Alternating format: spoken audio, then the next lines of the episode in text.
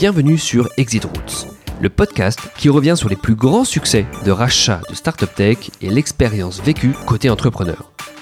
Dans ce podcast, on aborde en détail le ressenti et le retour sur expérience de ces entrepreneurs qui ont décidé de faire le pas et de vendre leur société. Fin d'une première expérience entrepreneuriale ou début d'une nouvelle histoire, mon objectif est de chercher à comprendre comment et surtout pourquoi ces entrepreneurs ont décidé de faire le pas et d'accepter de vendre leur société.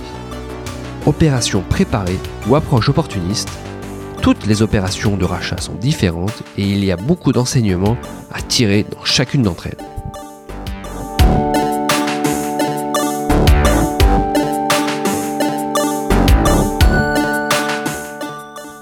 Ce podcast vous est présenté par Tech Deal Partners. Tech Deal Partners est une banque d'affaires nouvelle génération dédiée aux startups et aux PME innovantes et spécialisée sur le secteur tech et digital. La vision de Tech Deal Partners est de faciliter la mise en relation entre acheteurs et vendeurs de startups et PME innovantes. Pour cela, ce conseil émené d'un nouveau genre utilise des outils d'intelligence artificielle, machine learning et data mining pour identifier les complémentarités et opportunités de rapprochement avec les startups et les PME innovantes du secteur tech et digital. Pour plus d'informations ou si vous souhaitez être accompagné, envoyez un mail à contact at techdealpartners.com. Pensez à vous abonner sur Apple Podcast ou SoundCloud et surtout n'hésitez pas à commenter ou partager autant que vous voulez chaque édition du podcast Exit Routes. Il ne me reste plus qu'à vous souhaiter une bonne écoute. Pour ce nouvel épisode du podcast Exit Routes, je suis ravi d'accueillir Jean de la Roche-Brochard. Bonjour Jean. Salut. Alors aujourd'hui, on va faire un, podcast euh, hors série, euh, comme je les appelle.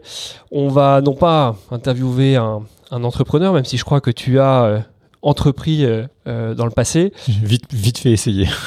Essayé en tout cas.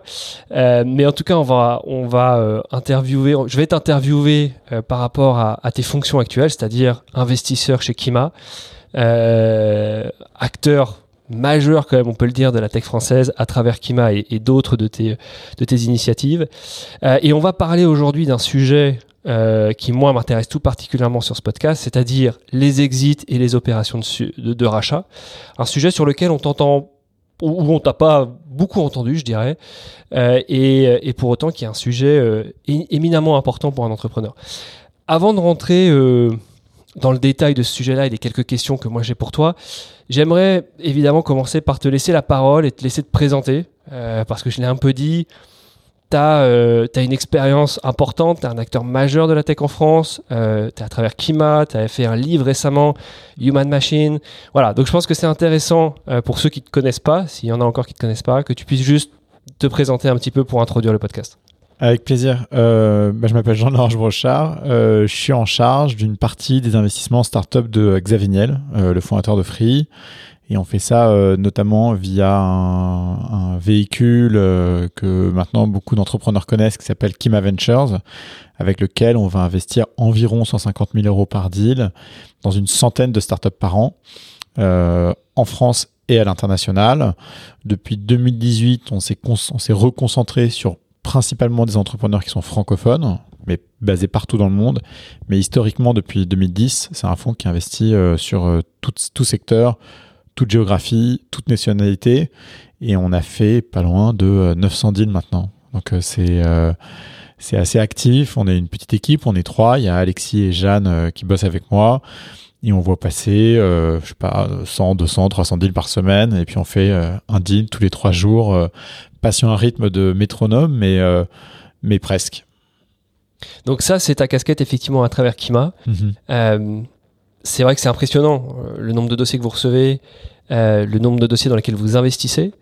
Euh, un deal tous les trois jours. J'imagine que si on, bascule sur la partie exit, c'est pas un deal d'exit tous les trois jours. C'est toujours évidemment une proportion qui est différente entre l'investisseur très early stage que vous êtes et les opérations d'exit que vous avez en parallèle. Bah, on a toujours l'espoir que les boîtes scalent vite et scalent bien. Et en fait, faire vite et bien, euh, à la fois c'est difficile. Euh, et avant de faire vite, il faut apprendre à faire vite. Et avant de faire bien, il faut apprendre à faire bien. Donc en fait, euh, le parcours d'un entrepreneur typique chez Kima, comme on investit tôt, c'est d'abord un parcours d'apprentissage et de progrès avant d'être un parcours de croissance et de succès. Et donc, ça prend vachement de temps. Et sur les boîtes qu'on a, on en a évidemment beaucoup qui qui vont pas y arriver. Il y en a beaucoup qui vont être rachetés pour des sommes qui sont anecdotiques, même pour les entrepreneurs. Et puis après, on a quelques boîtes qui se vendent sur des, sur des montants euh, qui sont sympas, avec des deals qui sont plus ou moins structurés, donc euh, qui sont plus ou moins complexes et sur lesquels les retours affichés sont pas toujours exactement ce que tu as lu dans la presse et tout.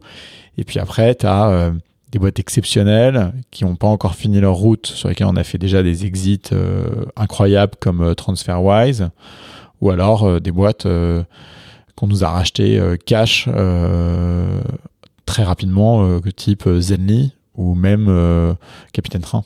voilà. Donc il y a tout, et c'est cette diversité qui fait que le métier est sympa. Ouais, tout à fait.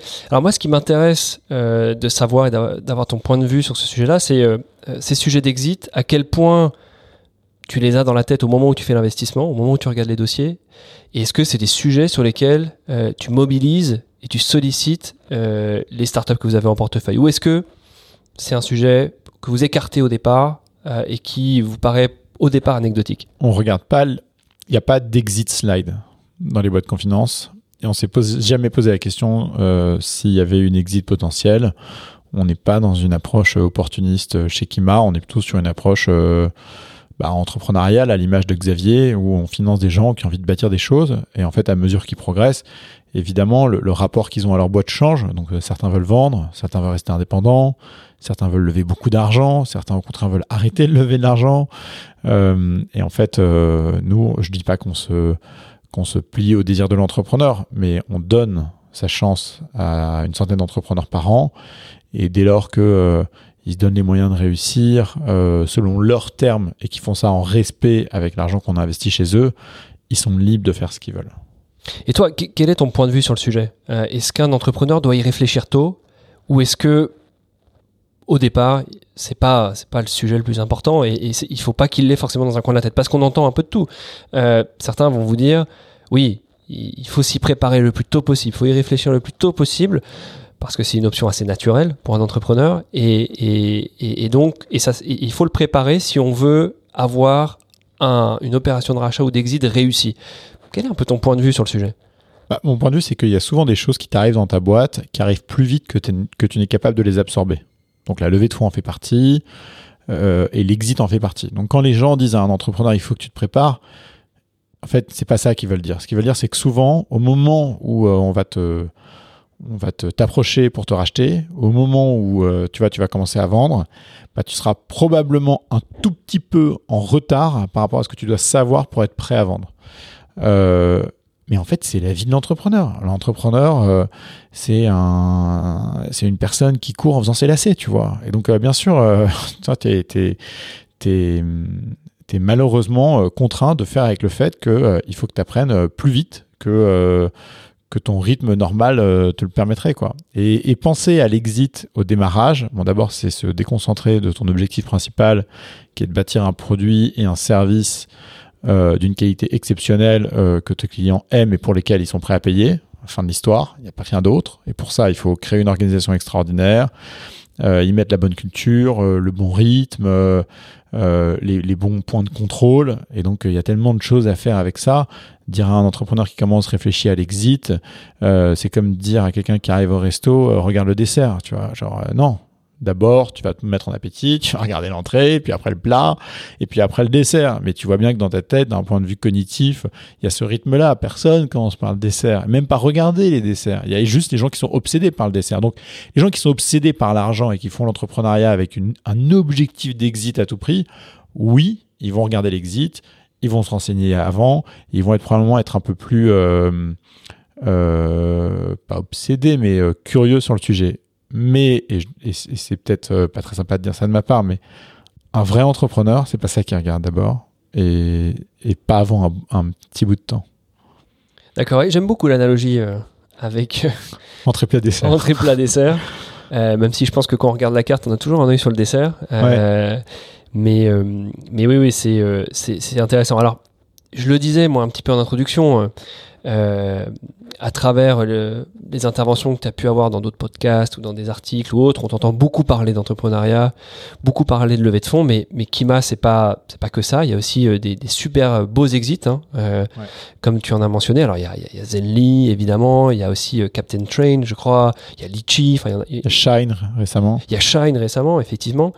donc, moi, j'ai, je, j'aimerais que tu nous donnes un petit peu ton, ton point de vue sur euh, euh, euh, justement les, les, best practices pour appréhender un sujet d'exit quand il se présente. Alors, je sais, pour avoir interrogé certaines de ces personnes, que l'investisseur que tu es joue un rôle important auprès des entrepreneurs, euh, lorsqu'ils sont confrontés à ces situations-là. Alors du coup, j'aimerais voilà, avoir ton avis sur le rôle de l'investisseur ou ce que les entrepreneurs pourraient être amenés à attendre de leurs investisseurs. Euh, et toi, comment tu vois les choses euh, ou quelles pourraient être tes recommandations pour les entrepreneurs qui sont confrontés à cette situation-là? Bien sûr. le rôle d'un investisseur dans la sortie, en fait, c'est le même rôle que celui de l'investisseur dans un investissement. en fait, quand un entrepreneur vient lever de l'argent ou vend sa boîte, ils débarquent chez des gens qui sont sur leur terrain de jeu. Quand tu te fais racheter par le corp dev de Société Générale que tu appelles Shine, en fait, ce que tu vois pas, c'est que la personne au corp dev, elle passe sa journée à ça. Elle connaît le terrain beaucoup mieux que toi. Elle est beaucoup plus habile. Elle est beaucoup plus entraînée. C'est euh, un rookie qui débarque euh, avec euh, pas mal de, de, talent, mais peu d'expérience sur un terrain de boxe avec beaucoup de monde et quelqu'un de très expérimenté. Et donc, tu peux pas juste débarquer la fleur au fusil en se disant ah bah tiens ils veulent m'acheter c'est sympa on va aller se voir on va se parler. Non, réflexe numéro un, c'est te tourner vers des gens qui sont passés par là pour euh, gagner en expertise, en expérience, même si c'est via le prisme d'autres personnes, pour pouvoir arriver préparé sur le terrain. Donc ça, c'est essentiel. Et le rôle de l'investisseur, de la même manière que quand il investit dans une boîte, c'est euh, de donner le framework de communication, d'échange, d'attente des uns et des autres pour que la relation soit fructueuse et qu'elle soit pas conflictuelle ou qu'elle soit malheureusement défaillante à cause de billets euh, qu'on n'avait pas vus. Et ben dans l'exit, c'est exactement la même chose. C'est euh, de raconter les différentes expériences du passé, de sortie, pour que l'entrepreneur comprenne que euh, chaque sortie est différente, que euh, c'est toujours plus complexe que ça n'y paraît, c'est toujours beaucoup plus long que ça n'y paraît, c'est toujours plus difficile que ça n'y paraît. Alors parfois c'est totalement l'inverse, et on a lu cas, et tant mieux, mais on peut pas débarquer dans un procès de levée de fonds en se disant, euh, en, pensant que ça va être court, euh, rapide et, et enfin que ça va être rapide, euh, simple euh, et, et, sans aucune complexité technique ou juridique, etc. C'est un, une charge mentale, le, la sortie qui est probablement dix fois supérieure à la charge mentale d'une levée de fonds, même euh, très grosse. Donc ce qu'on conseille aux entrepreneurs, c'est de comprendre que, enfin tu vois, quand tu es devant une colline de loin, tu te rends pas compte en fait à quel point elle est haute. Et c'est que quand tu commences à marcher, qu'en fait, au milieu du chemin, tu te dis, waouh, j'aurais peut-être dû prendre une bouteille d'eau là. Et ben, l'entrepreneur, euh, dans une phase de sortie, c'est exactement la même chose. Il faut vraiment qu'il prenne conscience que la marche est longue et que euh, pendant qu'il marche, eh ben, il fait pas tourner sa boîte, il fait pas tourner ses équipes, euh, il est pas concentré sur son objectif principal. Et donc, il doit se mettre dans une, dans une posture qui est un peu schizophrène, mais qui consiste à ne pas perdre de cap sa boîte pendant qu'il fait son, sa sortie, ou qui discutent avec des potentiels acquéreurs. Et donc ça veut dire une hygiène de vie et de gestion du temps exceptionnelle. Et donc euh, la première chose qu'on leur conseille, c'est euh, bien dormir, bien manger, euh, faire de l'exercice et organiser leur temps de façon à ce qu'ils puissent faire les deux en parallèle. S'ils le prennent comme une énième tâche qui arrive dans leur quotidien, en fait, ils se rendent pas compte que ça va juste bouffer l'ensemble de leur journée, quoi. donc ça, c'est un, le premier conseil. Le deuxième, c'est que tous les exits sont différentes et que la typologie d'acheteur que tu as en face va aussi déterminer le type d'exit que tu vas en face. Si tu vas aller chez Société Générale, on prend le cas de Shine, c'est une boîte côté, c'est une banque, euh, donc c'est des investisseurs qui sont sophistiqués, qui rendent des comptes au marché. T'approches pas euh, Société Générale euh, comme t'approches une boîte non cotée de la tech qui elle est pas enfin fait les choses de manière beaucoup plus simple quoi euh, quand tu vas voir tu sais que ton tableur Excel de sortie avec les différents scénarios va ressembler à, au business plan d'une d'une centrale nucléaire quoi. Enfin c'est c'est n'importe quoi. Euh, à l'inverse, quand tu vas aller te vendre à un Américain, que ta boîte a de l'attraction, euh, tu sais qu'ils euh, ont l'habitude euh, d'aller très vite, de faire les choses simples dans la manière dont le deal en tout cas est signé, que ça va, que la complexité va rentrer post-signature des termes, et que là, tu vas entrer dans, des, dans tout le bordel juridique à l'américaine, où c'est vraiment des spécialistes pour te caler euh, deux sociétés écran entre euh, toi et le deal, pour que euh, les gens du marché sachent pas exactement combien tu as payé la boîte et tout. Quoi. Enfin bref, donc c'est chiant. et puis après, tu as les fonds de private equity, je pense avec KKR chez Trendline, où eux, en fait, c'est pas des entrepreneurs, quoi, c'est des financiers. Et c'est ça met des plombes, euh, c'est structuré d'une telle manière que tu comprends rien, il faut t'y reprendre à, dix fois pour comprendre les trucs, donc tu passes plus de temps à comprendre le deal qu'à faire le deal. quoi. Et donc, euh, en fonction de la typologie de d'acquéreur pour celle que tu as, il faut que tu comprennes euh, quelle est la complexité financière avec laquelle ils travaillent, euh, quel délai ils ont, quelle est même la dynamique interne de prise de décision, etc. C'est exactement comme quelqu'un qui va faire une très bonne levée de fonds et comprendre l'investisseur qu'il a en face. Il faut que tu comprennes l'acquéreur que tu as en face. Donc c'est long, euh, c'est une marche qui est beaucoup plus longue que celle qu'on. Et même si elle n'est pas longue, mentalement, c'est très intense. Euh, c'est spécifique en fonction des acquéreurs. Donc, il n'y a pas. Euh, quelqu'un te dit, ah, une boîte, ça se vend comme ça. C'est pas vrai. En fait, il y a autant de ventes possibles qu'il y a de cibles multipliées par le nombre d'acquéreurs de, possibles. Donc, en fait, c'est un jeu many to many. Donc, tu as 100 possibilités. et puis, évidemment, la règle de base, c'est que tant que le cash n'est pas dans la banque, c'est pas fait, quoi. Non, complètement. Donc c'est bon, vraiment intéressant ce que ce que, ce que tu nous dis là. Euh, L'entrepreneur, pour accéder à ce type de conseil, bah effectivement, soit, et c'est la recommandation numéro un que tu as faite, il se tourne vers les personnes qui ont déjà vécu cet exit-là, côté investisseur, côté autre entrepreneur, et a potentiellement un, un troisième acteur dans, dans cette chaîne-là, c'est euh, le conseil. Le banquier d'affaires, bien le sûr. Le banquier d'affaires. Alors voilà, j'aimerais t'entendre là-dessus. Euh, quelle est un peu toi ta, ta vision du banquier d'affaires euh, dans quelle situation faut en prendre un? Dans d'autres situations, est-ce qu'on peut s'en passer? Euh, Est-ce qu'il joue un rôle important? Comment le choisir? Euh, Voilà, j'aimerais un peu t'entendre là-dessus parce que bon, je sais que tu as historiquement, tu as toi-même, je crois, été conseil sur le levée de fonds. Donc je pense que le sujet, tu le connais bien, tu connais, j'imagine, très bien la banque d'affaires. Voilà. Quel est un peu, toi, ton, ton, ton point de vue et tes recommandations pour les entrepreneurs qui se posent la question de est-ce que je dois prendre ou pas une banque d'affaires?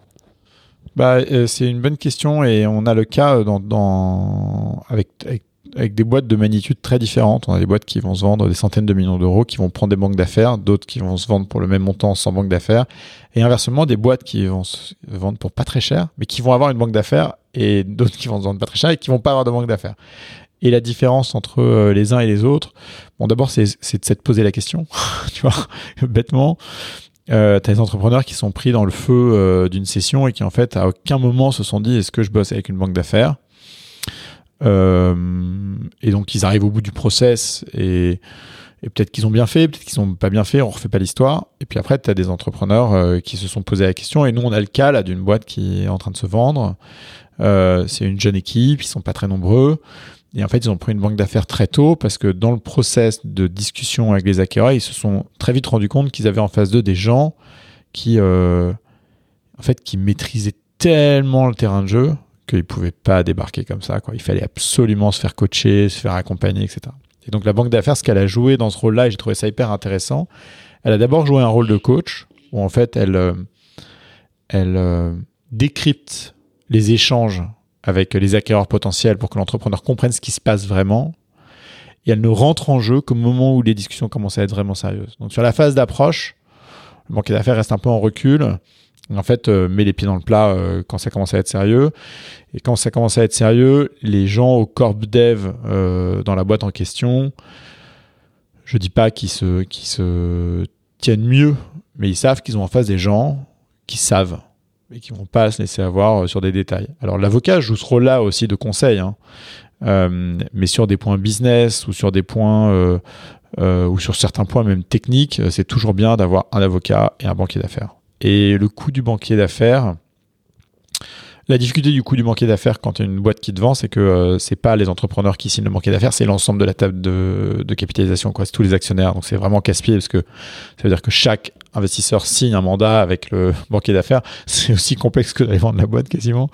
Euh, donc c'est un process qui doit être décidé euh, pas par les entrepreneurs seulement, mais heureusement ou malheureusement, je sais pas, euh, au sein de la gouvernance de la boîte, quoi.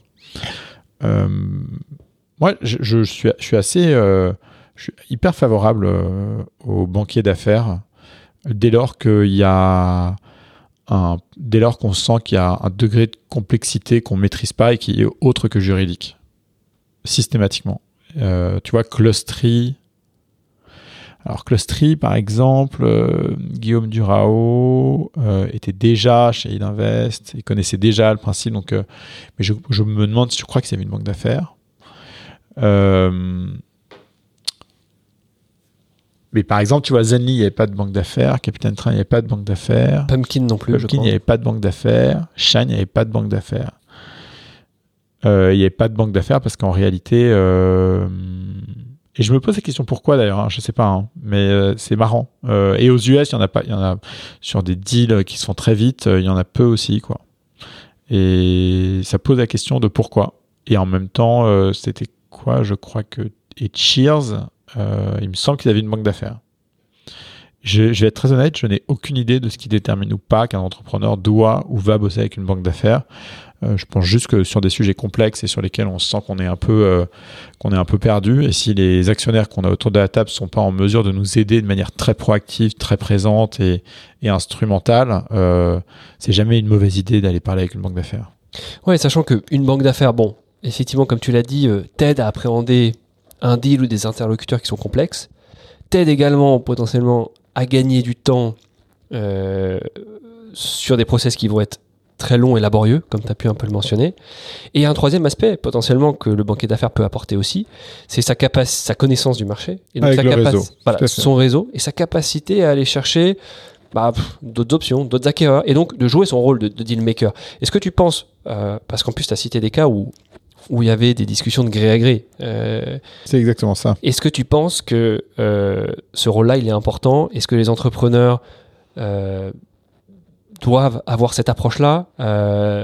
Voilà, quel est ton, un peu ton sentiment En fait, un... quelle est l'origine de la vente quoi? Tu vois, si tu prends les, les, les, les ce qu'on a cité, Pumpkin, euh, Capitaine Train, euh, Zenly, euh, c'était des. En fait, euh, ils n'étaient pas à vendre. Euh, ils sont des acquéreurs sont venus pour les acheter et comme ils voulaient pas se faire piquer le deal, ils ont payé un prix que de toute manière personne pouvait, sur lequel personne allait vraiment faire la compète quoi. Donc c'était c'était très buy side, hein. mais sur un sujet sell side où tu veux lancer un process de manière un peu structurée, je repense à la clusterie hein, parce que c'est le dernier exemple que j'ai en tête oui, euh, il faut que tu bosses avec un, avec un banquier d'affaires euh, pour euh, avoir la bonne stratégie, avoir le bon réseau euh, et maximiser les possibilités de closer le deal. Et c'est exactement la même chose le levée de fonds. En levée de fonds, il y a deux, deux manières de faire sa levée de fonds. C'est soit en créant suffisamment d'aura sur le marché pour que les investisseurs te contactent euh, et donc en fait euh, mettre en marche tout seul le process de, de, de levée de fonds et donc la compétition sur le marché soit euh, c'est une décision qui a été prise en board, euh, mûrement réfléchie, et dans ce cas-là, euh, il y a soit le réseau du board qui permet de connecter avec les investisseurs, soit des leveurs de fonds qui vont faire le job de préparer le deck, préparer le business plan, stratégie, enfin mettre en place la stratégie et contacter, connecter, closer le deal avec les entrepreneurs. Mais sur l'aspect réseau est intéressant parce que je pense que c'est quelque chose qu'on sous-estime euh, ou auquel on n'a probablement pas conscience. En réalité, il y a quand même des, des soit des leveurs de fonds, mais plutôt des, des, des, des banques d'affaires qui sont spécialisées sur certains secteurs et qui ont un carnet d'adresses de malades. Et donc, ce serait vraiment dommage de s'en passer. En tout cas, ne jamais, jamais, jamais se dire je prends pas de banque d'affaires pour faire des économies. C'est stupide. C'est, ça n'a aucun sens. D'abord parce que les économies elles sont partagées avec tout le monde, parce qu'en fait tout le monde paye un, au prorata de sa participation. Euh, et ensuite euh, parce que c'est vraiment un mauvais calcul quoi. C'est un calcul de gain petit. C'est, nul. Ouais, tout à fait. Bah, je rebondis sur un point moi, qui m'intéresse tout particulièrement, puisque tu parles des levées de fonds. Euh, et les levées de fonds, bah, tu peux les mener de deux façons, je dirais, ou en tout cas, tu peux avoir deux types, hein, plusieurs types d'investisseurs, mais si on devait être un peu schématique, on peut avoir les investisseurs purement financiers, euh, et on peut aussi avoir des investisseurs un peu plus stratégiques. Tu as cité beaucoup d'histoires euh, dans les, les, les, les histoires d'exit que tu as pu vivre, qui, où l'exit a été provoqué pendant un contexte de levée de fonds.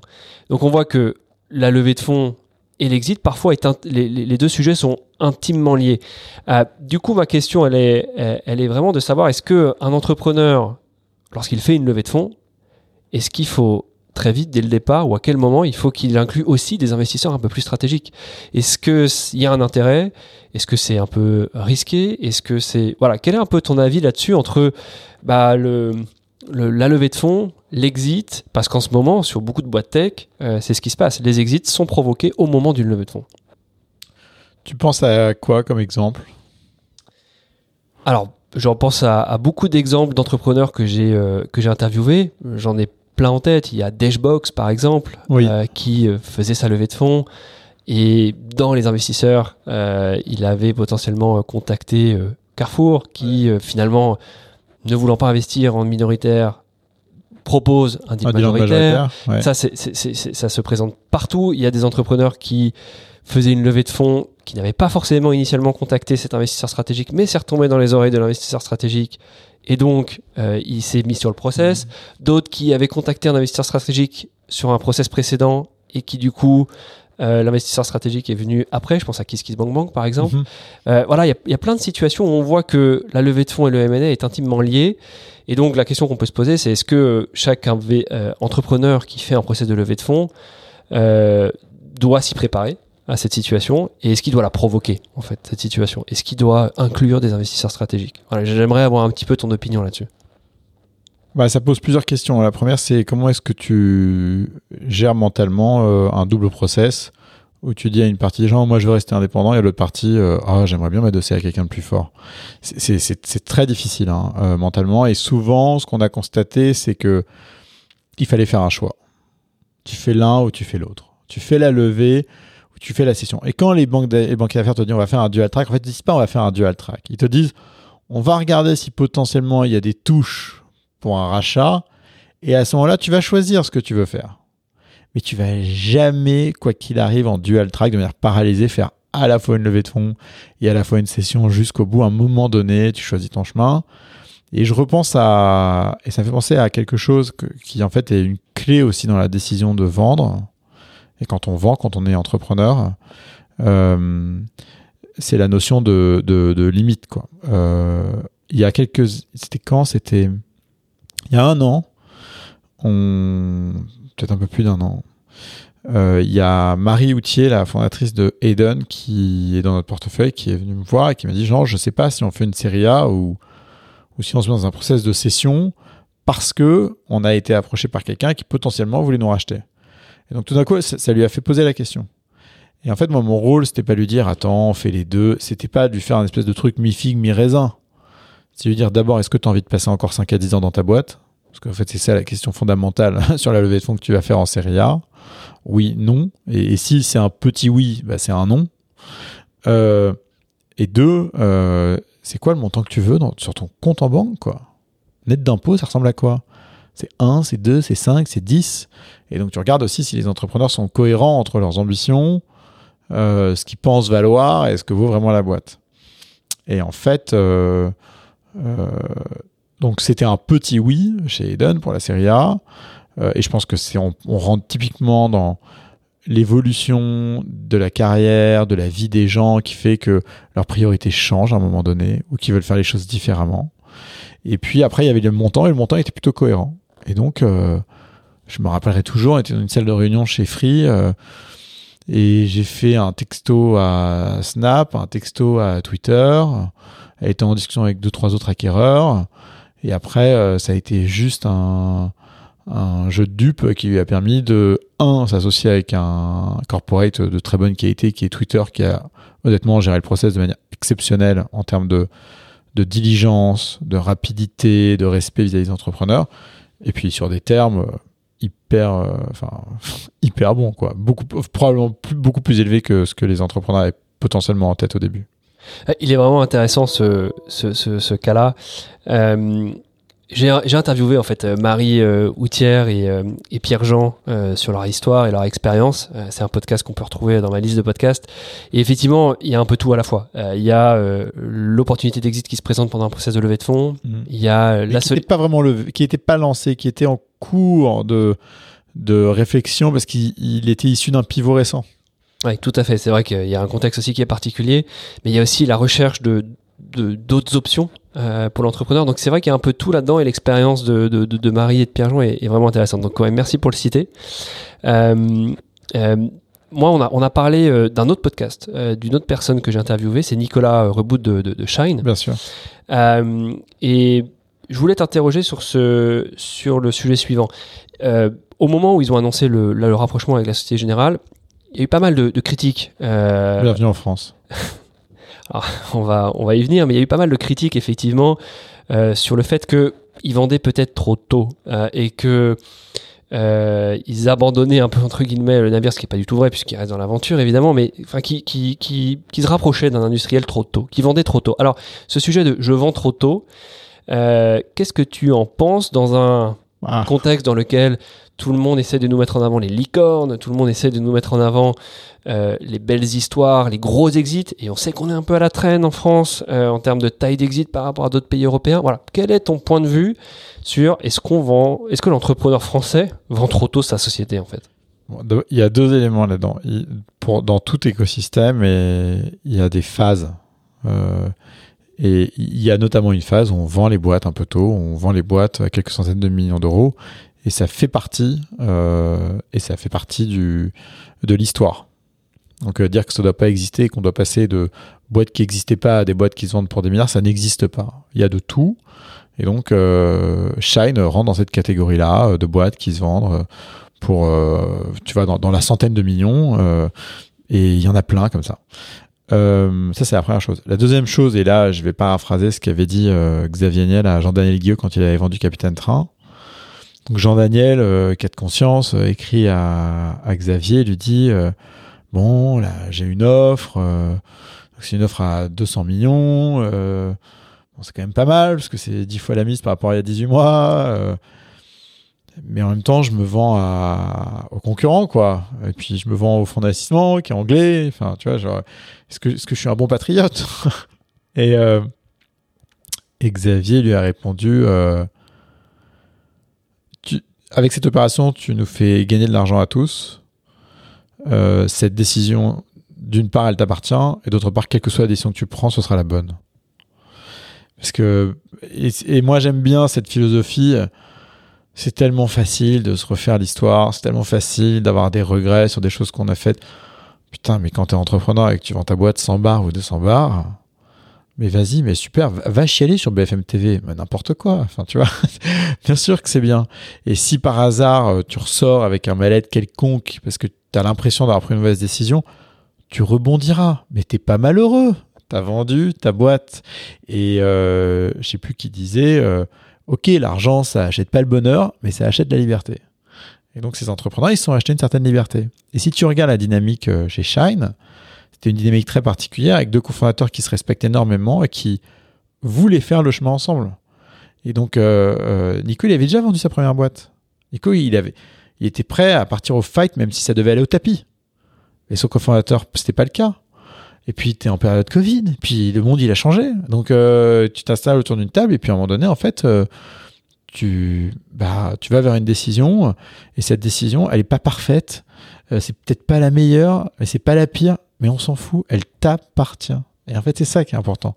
Donc les gens qui critiquent euh, Shine euh, et cette opération ou d'autres opérations, bah c'est drôle parce que euh, en fait, on s'en fout. Elle appartient au fondateur. Et c'est comme quand Zenly s'est vendu. Euh, t'as des gens qui disent ah c'est n'importe quoi, t'as des gens qui disent ah c'est trop tôt. Euh, bah, la réalité c'est que euh, t'as deux entrepreneurs et leurs investisseurs qui ont réalisé énormément d'argent grâce à ça, qui ont réinvesti cet argent dans l'écosystème francophone, qui ont aidé plein d'entrepreneurs à émerger, qui les ont soutenus, qui ont fait quelque chose que personne n'avait fait avant. Il y a 20, 100 trucs positifs sur cet exit. Qui font que, oui, bah, de toute manière, les haters hate toujours et les râleurs râlent toujours, et qu'on les laisse râler, quoi. C'est très bien. Non, effectivement. dans les histoires que tu, que tu mentionnes, Shine, comment dire, Hayden, et d'autres, il y a des entrepreneurs qui euh, restent dans la société. Donc il faut aussi différencier un, exit total euh, d'un exit dans lequel effectivement l'investisseur reste. Et d'une certaine façon... quel investisseur ou l'entrepreneur L'entrepreneur, pardon. l'entrepreneur, euh, lapsus révélateur. dans lequel l'entrepreneur reste et pour lui, c'est parfois une nouvelle histoire entrepreneuriale qui s'ouvre et, et, avec beaucoup de promesses. Alors, Parfois, c'est de la communication. Euh, on va aller justifier un exit euh, et un rapprochement avec tel ou tel euh, acquéreur pour des raisons synergie business. Mais parfois, je pense que c'est aussi une vraie conviction chez certains entrepreneurs que potentiellement, bah, le rapprochement avec tel industriel va leur permettre d'aller plus vite, plus loin que s'ils avaient fait une levée de fonds avec un VC, par exemple. Mmh. Quel est ton avis sur le sujet? Est-ce que tu penses que c'est que de la communication? Est-ce que tu penses que euh, il y a un vrai intérêt euh, pour certaines startups de se rapprocher avec des industriels tôt et d'aller chercher pas que du financier? Voilà, quel est un peu ton, ton avis sur le sujet? Bah, On peut prendre plusieurs cas. Le, premier euh, qui est le, le, plus pur, je trouve, c'était celui de Zenly, où Snap a laissé une indépendance totale opérationnelle au CEO. Et donc, en fait, il est toujours CEO de sa boîte, quoi. Sauf que maintenant, il a un peu plus d'argent sur son compte en banque. Euh, et la croissance de sa boîte est liée à la croissance de Snap. Et en réalité, euh, la valeur de ses actions continue de monter à mesure que la boîte se développe. Donc ça, c'est magnifique comme sortie. Tu as réalisé ton potentiel, tu t'es adossé à quelqu'un qui avait les moyens, et tu as gardé une indépendance totale opérationnelle pour euh, faire ta boîte. C'est dingue. Franchement, c'est dingue. Très, très rare. Parce que ça demande que le CEO de la boîte en question ait une confiance aveugle dans le CEO de la boîte qu'il a acquis. Et c'est le cas. et Van laisse euh, carte blanche à Antoine pour, euh, pour faire tourner Zenly. Après, tu as le cas euh, que je trouve absolument avec moi qui m'a. que j'ai trouvé horrible pour être honnête. C'est le cas KKR qui rachète Capitaine Train avec Trendline. Et en fait, la politique interne de Trendline a fait que, au lieu d'utiliser honnêtement l'extraordinaire talent euh, managérial, opérationnel euh, de, Jean Daniel, le CEO de Capitaine Train, pour transformer l'expérience de Trendline en interne et faire de cette boîte un truc énormissime. En fait, euh, la politique interne a fait que c'est Trendline, le plus gros, qui a absorbé Capitaine Train et qui en fait a dépecé Capitaine Train de l'intérieur. A fait des choix techniques stupides, a fait qu'ils ont fait, on va se le dire, ce jour-là, KKR a fait de la merde. Ils ont probablement, ils ont gagné beaucoup d'argent sur ce deal-là, mais ils ont vraiment gagné deux fois moins que ce qu'ils auraient pu gagner. Et ça, c'est typiquement les financiers purs dont euh, l'approche entrepreneuriale est, en fait, c'est néant. Et d'ailleurs, ils seraient pas financiers s'ils étaient entrepreneurs. Donc, euh, c'était l'un ou l'autre. En fait, c'est des vrais financiers. Euh, mais ce qui est marrant, ouais. Donc, ça, c'est assez, c'était assez, assez affreux de, voir ça. Et d'autant plus que euh, euh, Jean-Daniel avait vendu euh, sa boîte pour un montant très significatif. Et donc, il avait envie, je pense, tu vois, qu'il avait honnêtement envie de transformer l'essai, quoi. Tu vois, emmener le truc au bout correctement. et parce que c'est un, parce que c'est un garçon intègre, ambitieux, qui, qui, quand on lui a vendu l'histoire Trainline, Capitaine Train, il y a cru, quoi. Et il aurait pu le mener. C'est ça qui est triste. C'est qu'il y a cru, il aurait pu le mener. Puis après, tu as le cas, Shine, Société Générale, Pumpkin, euh, Crédit Mutuel, Arkea, euh, euh, Cheers Arkea, etc. pas Cheers, Litchi. Bah, Litchi, pareil, un peu comme, comme Litchi et Pumpkin. C'est comme Zenly, Crédit Mutuel Arkea a compris qu'il fallait laisser l'indépendance totale opérationnelle aux fondateurs si tu voulais les garder motivés dans la boîte. Et du coup, ils sont tous restés, ils ont fait le job jusqu'au bout, ils ont créé de la valeur en interne. Ça, c'est dingue. Euh, et c'est, je pense que le rêve de beaucoup de, d'entrepreneurs qui se fait racheter. Mais sauf qu'un, donc dans le cas de Crédit Mutuel Arkea pour Litchi et pour Pumpkin, c'est vrai. Euh, mais, moi, je te mets main à couper que si Shine ne, garde pas une indépendance opérationnelle totale, ça, ça, t'as une chance sur deux que ça parte en sucette, quoi. Parce que la politique interne et les dynamiques internes au sein du groupe euh, écrase euh, quelle que soit la dynamique existante euh, au sein de la startup quoi. Et quand tu es entrepreneur et que tu vends ta boîte, que tu le veuilles ou non, tu te fais ton film. Parce qu'il faut que tu faut que tu te convainques toi-même que c'est un bon deal. Et une fois sur deux, c'est ouais, c'est un bon deal financier, mais mais c'est tristement un mauvais deal opérationnel, quoi. Non, c'est intéressant. Bah, ce qu'on comprend, euh, notamment dans ce que tu nous racontes là, c'est que euh, pouvoir rester indépendant, en tout cas si l'entrepreneur veut rester dans l'aventure, c'est un prérequis, j'ai l'impression. Ah, les, les, belles histoires, elles se sont faites de cette façon-là. Euh, du coup, un sujet un peu plus précis, parce que je sais que les entrepreneurs, ils sont confrontés à ça. Quand ils, ont, quand ils se font racheter, bah, il y a, y, a, y a, je dirais, une fourchette euh, de, de, prise de participation majoritaire qui va de 51% à 100% mmh. de l'acquéreur. Comment, qu'est-ce que l'entrepreneur doit euh, quel, est le bon choix en fait? Euh, Parce qu'on va vous dire 51%, bah non, c'est trop risqué, tu vas t'exposer potentiellement, si l'histoire ne marche pas, à te faire acheter tes, des actions à 1 euro, ou, ou voilà. Et dans l'autre de l'autre côté et puis aussi côté acquéreur on va te dire bah non je j'ai pas envie de racheter 100% de la boîte parce que je veux que tu restes incentivé à l'histoire je veux que tu gagnes aussi euh, à la création de valeur à laquelle tu vas participer quel est ton avis sur le sujet? C'est comme toute bonne décision, tu n'auras jamais 100% de certitude ou 100% d'assurance de, quand tu fais un deal et il va falloir euh, composer avec quand tu es entrepreneur. Moi, ce que je conseille aux entrepreneurs, c'est de partir du principe que le premier chèque qu'ils auront est le chèque final qu'ils auront.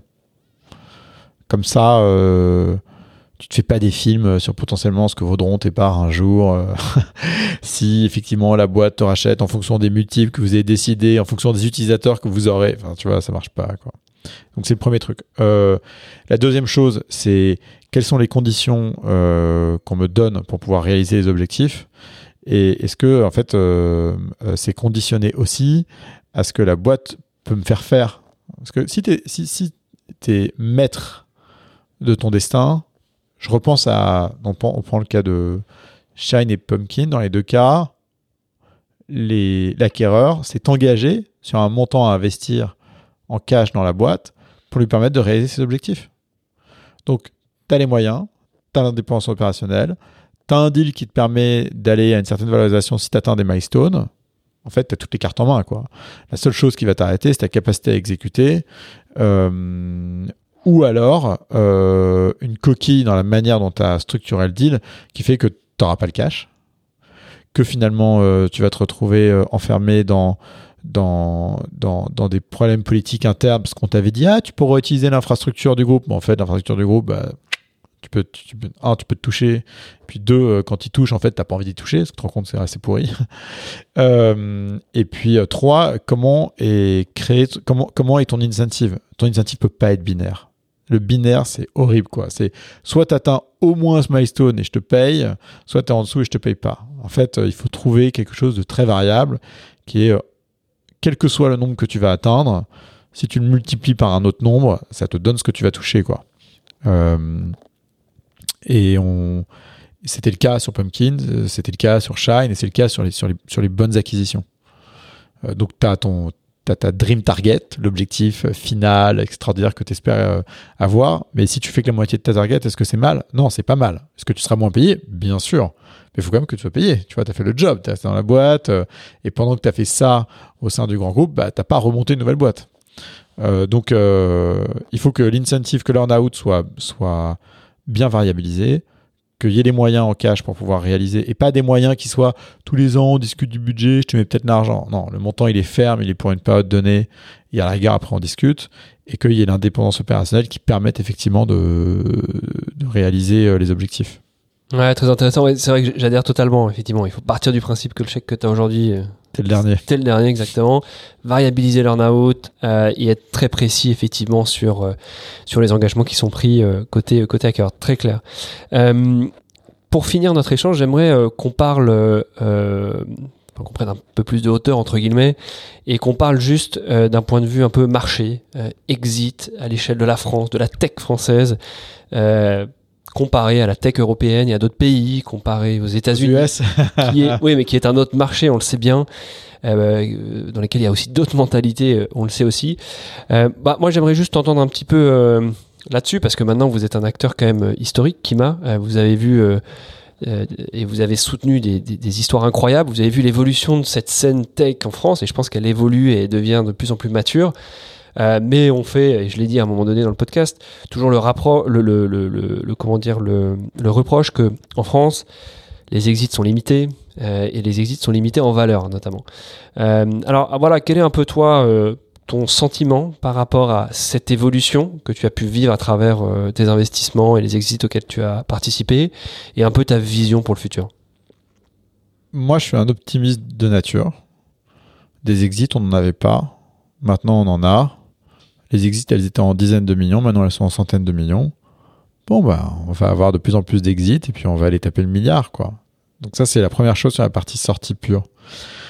Et puis ensuite, notre enjeu euh, francophone, euh, c'est de créer des géants. Et on en crée de plus en plus et c'est remarquable. Euh, DataIQ et de, francophones en plus, pas juste en France, tu vois. DataIQ, Datadog, Miracle, Doctolib. Tu vois, les, et puis des boîtes que personne connaît, mais des voyages privés, des Silae, et puis des boîtes qui ont comme ça, on n'entend pas beaucoup parler, mais en réalité c'est exceptionnel ce qu'ils ont fait, euh, genre Ecovadis. Putain, tu, tu, je peux même pas te citer Voodoo, je peux je peux même pas te citer le nombre de boîtes aujourd'hui qui sont en track pour avoir des milliards, tellement il y en a en France. Euh, et, et elles sont pas toutes dans le Next 40 en plus. Donc, franchement, euh, et puis il y a beaucoup de capital. En fait, si tu devais faire une recette, et que pour cette recette, il fallait des ingrédients, bah là, je peux dire qu'on a tous les ingrédients et qu'on a plutôt une brigade bien câblée. Euh, voilà. Après, combien de temps il faut pour avoir trois étoiles au guide Michelin, je sais pas. Mais on va y arriver. Hein. Définitivement, tes analogies sont intéressantes. je, je, crois, que c'est parce qu'il est midi et que c'est bientôt l'heure du déjeuner. du coup, je suis entré plat dessert, euh, guide Michelin. C'est... en tout cas, ça a le mérite d'être super parlant. Euh, écoute, merci beaucoup pour, euh, bah, pour ton temps. Merci. Et puis pour tous ces conseils et, et ta vision des choses. Merci. Merci.